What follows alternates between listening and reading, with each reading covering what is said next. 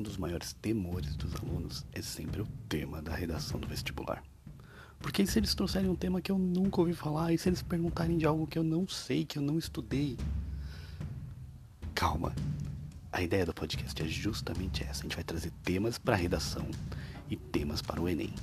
Um tema por semana. Vamos trazer argumentos, soluções, convidados para conversar sobre o tema. E tudo isso para quê? Para você escrever uma redação finalmente nota mil. Independente de qual tema for escolhido, até porque a gente não sabe qual é o tema. Mas a gente pode se organizar, a gente pode se preparar e a gente pode estudar diversos temas que caíram e que vão cair. Vem comigo.